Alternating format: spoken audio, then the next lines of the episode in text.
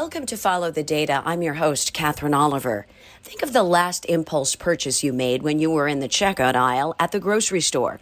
Was it a bottle of soda? A bag of chips? As it turns out, food and beverage manufacturers pay retailers millions of dollars to dictate where their products are placed in the store, influencing the way shoppers interact with food offerings in the busiest aisles. These practices are incredibly effective at getting shoppers to make impulse buys, which tend to be unhealthy. As rates of obesity and diet related disease continue to rise around the world, Bloomberg Philanthropies is supporting policy efforts that encourage healthier diets, including efforts to raise public awareness of unhealthy food and beverage marketing. One example was the city of Berkeley, California's ban on the sale of junk food and candy in checkout aisles, a first of its kind policy in the United States.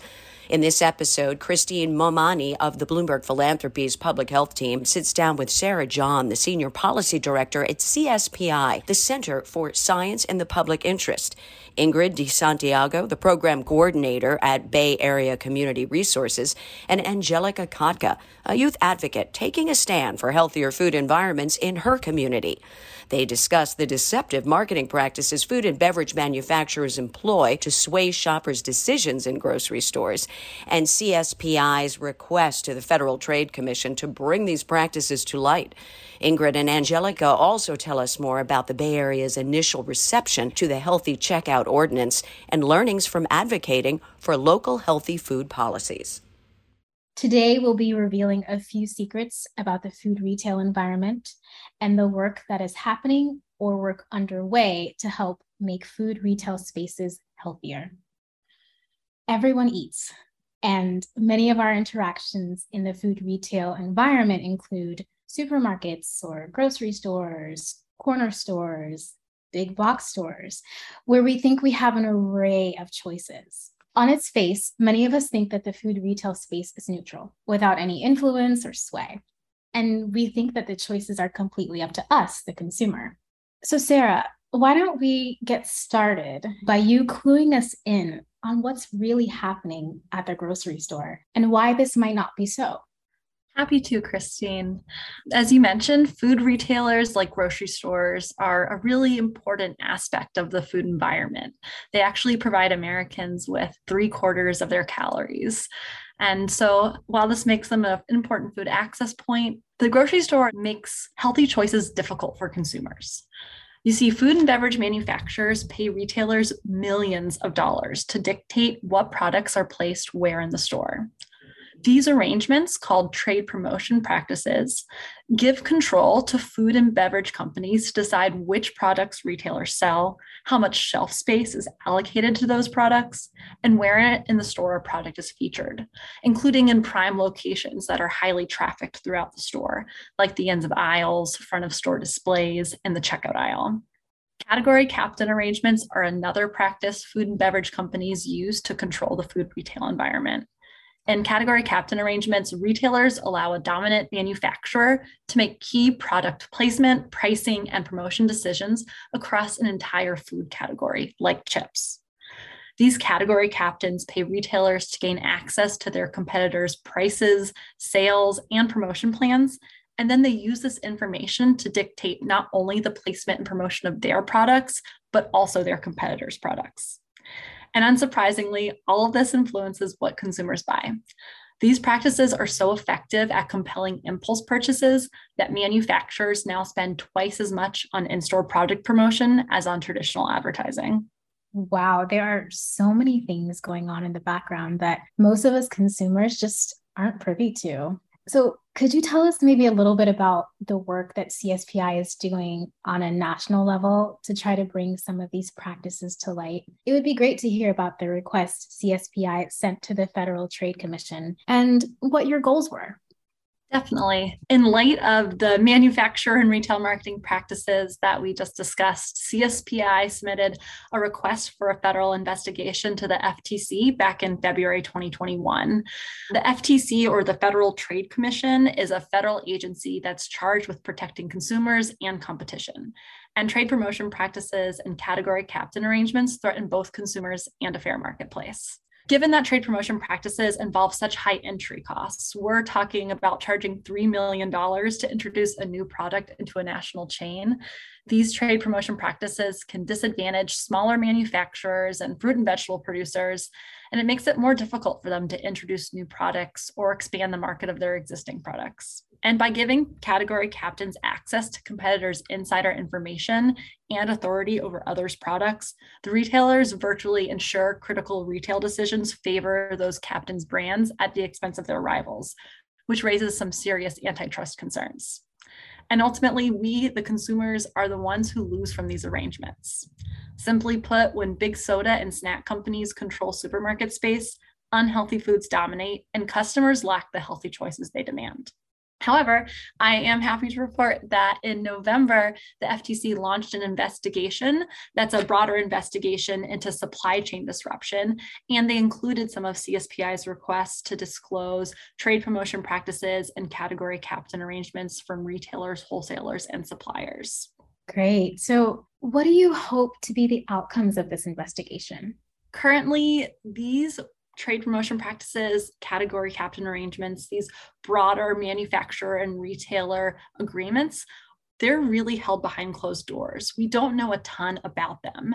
And so the FTC has no policies or rules to counter the risks that food retail practices pose to competition and public health. And as I mentioned, lacks the sufficient and up to date information concerning these practices to be able to even develop informed policy. So CSPI hopes that the agency publicly reports its findings. We hope that that provides more insight into the details and the scale of these retailer and manufacturer marketing practices. And then we hope pursues any enforcement actions that flow from these findings that could create a fair food environment. That is fascinating. And you know, we look forward to hearing more about this work as it progresses. So, knowing that CSPI works on these and similar issues on the federal level, I know that you're also involved with more local initiatives. Could you share with us an example of a local advocacy campaign and tell us a little bit about why it was priority for you guys to work on it? At the local level, CSPI is really working with different community based organizations to be able to advance healthy retail policies. And really at the top of the list is, is the checkout aisle. So CSPI has been pursuing healthy checkout campaigns across the country. When we say healthy checkout, we're really referring to efforts to improve the nutrition and the food and beverage products sold in that area where shoppers are standing in line to purchase their groceries. It's a strategy that changes the shopping environment to make it easier for customers and their kids to avoid both marketing and impulse purchases of sugary drinks and snacks that are high in sugar and salt that unfortunately currently dominate the checkout aisle. The good news is, is that we know that healthy checkout works from models abroad. In the UK, there have been evaluations of healthy checkouts that find that consumers purchase 17% fewer sweets, chocolate, and potato chips, and that these effects are persisting and that a year later you still see these declines and unhealthy purchases remaining steady. And a healthy checkout ordinance would provide stores with the ability to renegotiate these agreements we've been talking about that they have with the snack and beverage companies that mandate the placement of those products in prime locations in the stores like checkout aisles. And actually, happy to report that back in 2020, the first healthy checkout ordinance passed in the nation in Berkeley. And the goal of that campaign was really to be able to pass the first healthy checkout ordinance in the country and have it serve as a model that other jurisdictions could modify to meet the needs and potential opportunities in their specific communities. CSPI is currently supporting healthy checkout campaigns in other areas across the country, as well as other healthy marketing policies like healthy end caps and keep soda in the soda aisle campaigns. You know, as you mentioned, food found in the checkout aisle are generally not the healthiest options in stores. You can find sugary drinks, unhealthy snacks, and sugary drinks seem to be placed all over the store. But if we can dive a little bit deeper into local advocacy campaigns addressing these issues in the food retail space, I would love to hear a bit from Ingrid and Angelica about your work in the Bay Area in California. So, Ingrid, could you please tell us about Bay Area Community Resources, the communities you serve, and your role in the organization? Yes, absolutely. Thank you for having us here today. I am the program coordinator for Healthy Options at Point of Sale, also known as the HOPS program. And this is a program within Bay Area Community Resources. So, as an organization, Bay Area Community Resources works with communities throughout the San Francisco Bay Area to promote healthy development among families, encourage service and volunteerism, and help build thriving communities.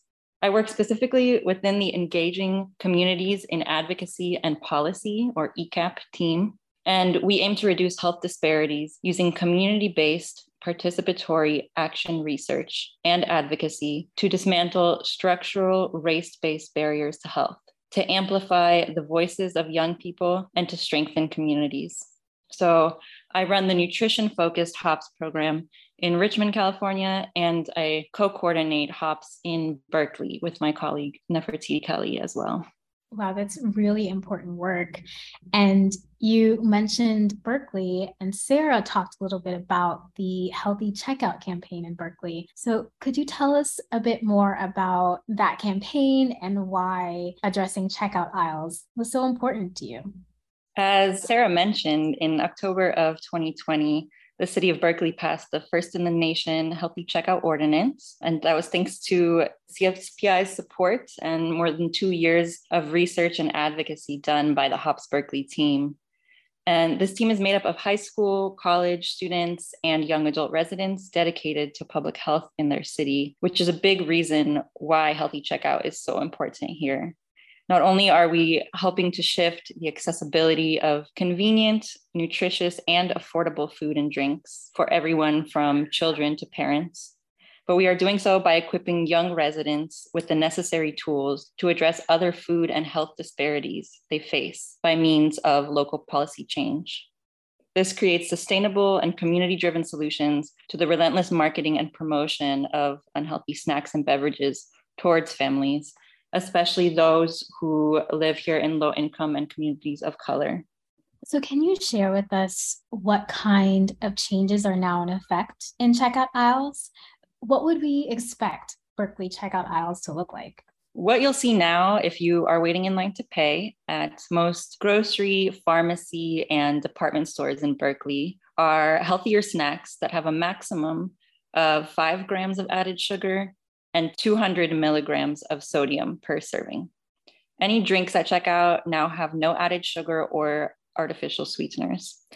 This looks like nuts, protein bars, dried or fresh fruit, whole grain crackers, water, 100% juice, and of course, items that have always been there like hand sanitizer, chapstick, and batteries. I imagine that this is a big and noticeable change. What has the initial reception to these changes been? Local consumer and retailer reception has been very positive overall. HOPS spent a lot of the campaign doing outreach and gathering feedback along the way. So residents are glad to see their input has been incorporated and that they can now choose healthy snacks easily on the go for similar prices to the candy bars that were previously there. Many parents have been vocal about their appreciation of Healthy Checkout for making a more empowering and less stressful experience when shopping with their kids. And store owners and managers have also been curious and supportive in wanting to meet the needs of their customers. To speak to data, we have been grateful to receive nutrition guidance from Dr. Jen Falbe along the way and throughout Berkeley's campaign. She is currently heading an evaluation to identify initial impacts of this healthy checkout policy. So we can expect those results to come soon. This is fantastic work. And I think we all need a little less stress in a grocery store. Can you maybe share any other emerging healthy retail campaigns in the Bay Area that you're working on? Absolutely. There are three other healthy retail campaigns currently happening in the Bay Area. As I mentioned, I'm working with a group of young people to pass a healthy retail ordinance in the city of Richmond which not only includes the same healthy checkout standards, but would also keep soda in the soda aisle. Thanks to CSPI's creation of the Keep Soda in the Soda Aisle campaign, Richmond could be the first city to implement it into a policy. Additionally, due to popular demand from residents in Contra Costa County, where Richmond is situated, HOPS is also advocating for a healthy retail ordinance throughout unincorporated areas of the county. And this policy advocates for healthy checkout standards along with another groundbreaking piece, including condom accessibility in retail stores. And then the third HOPS team is based in Oakland and led by my counterpart, Chepa Cubillas. They are very close to passing healthy checkout throughout the city of Oakland, where they have received outstanding support. So definitely keep your eye on the news for these three emerging policies.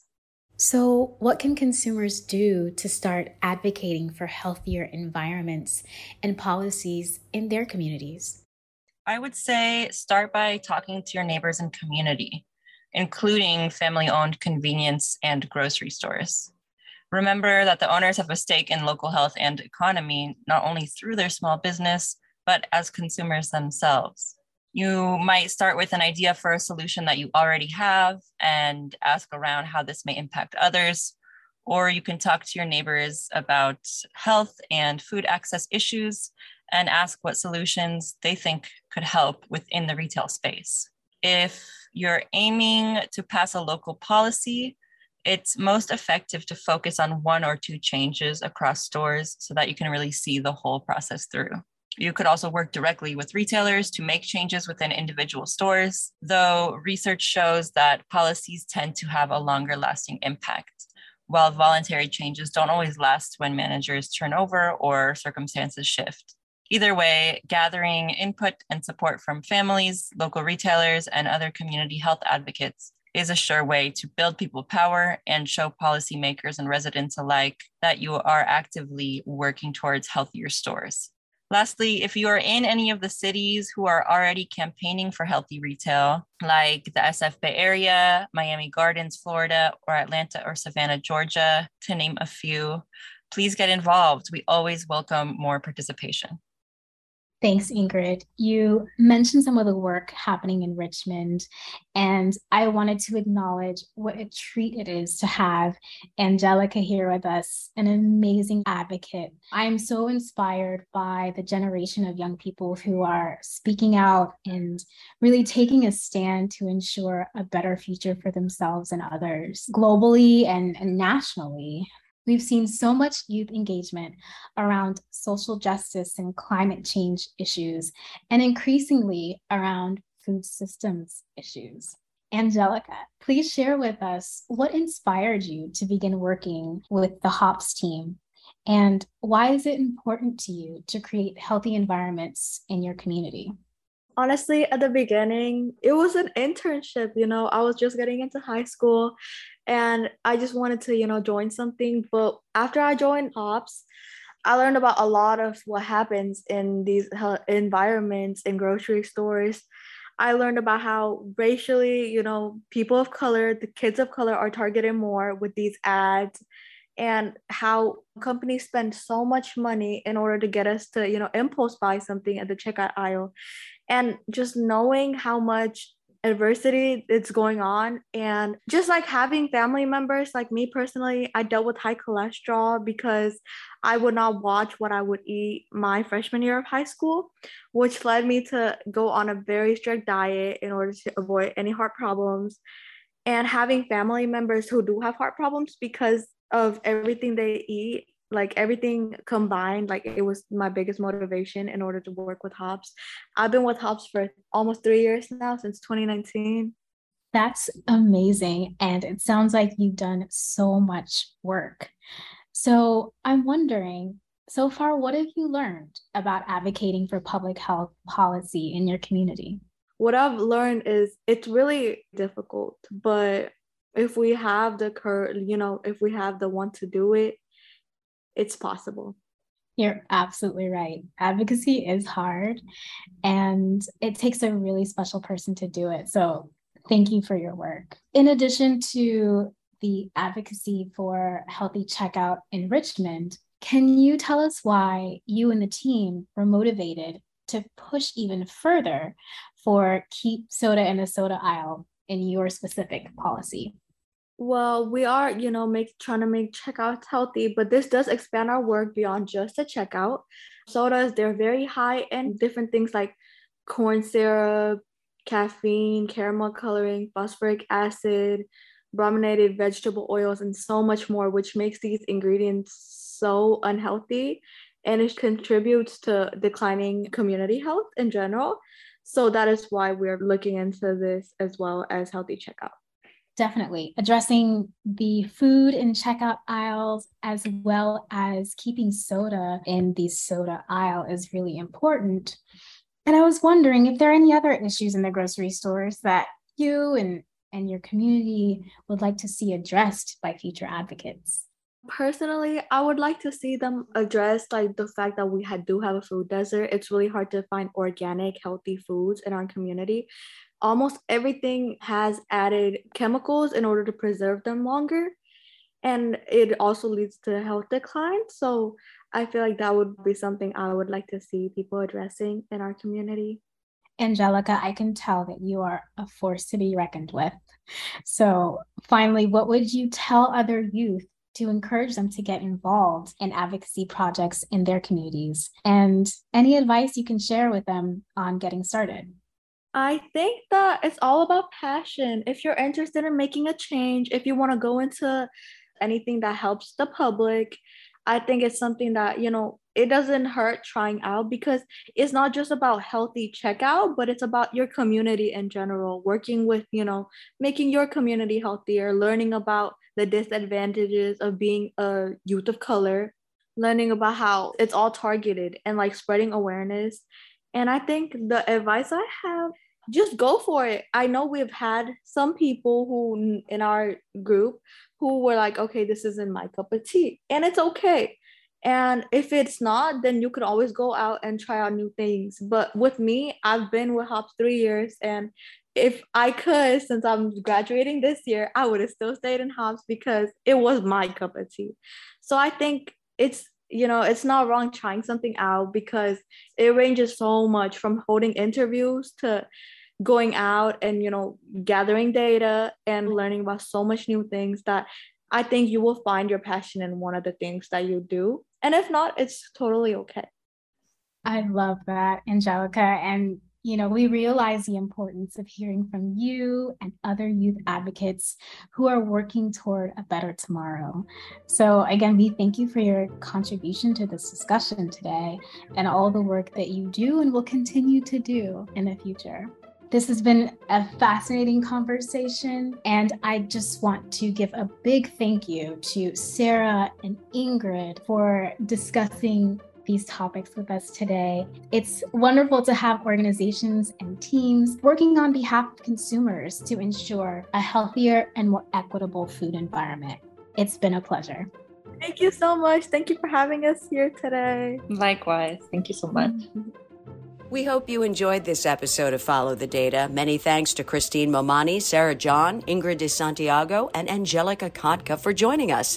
As always, the views of our guests are entirely their own, and Bloomberg Philanthropies hasn't independently verified any of the statements made by this episode's guests. If you haven't already, please be sure to subscribe to Follow the Data. This episode was created by Amy June, Sarah Washington Gogan, Gene Weinberg, Amanda Mack, Devin Alessio, and Lauren Nolan. To learn more about CSPI's work, follow at CSPI on Twitter. As our founder, Mike Bloomberg, says, if you can't measure it, you can't manage it. So until next time, keep following the data. I'm Katherine Oliver. Thanks for listening.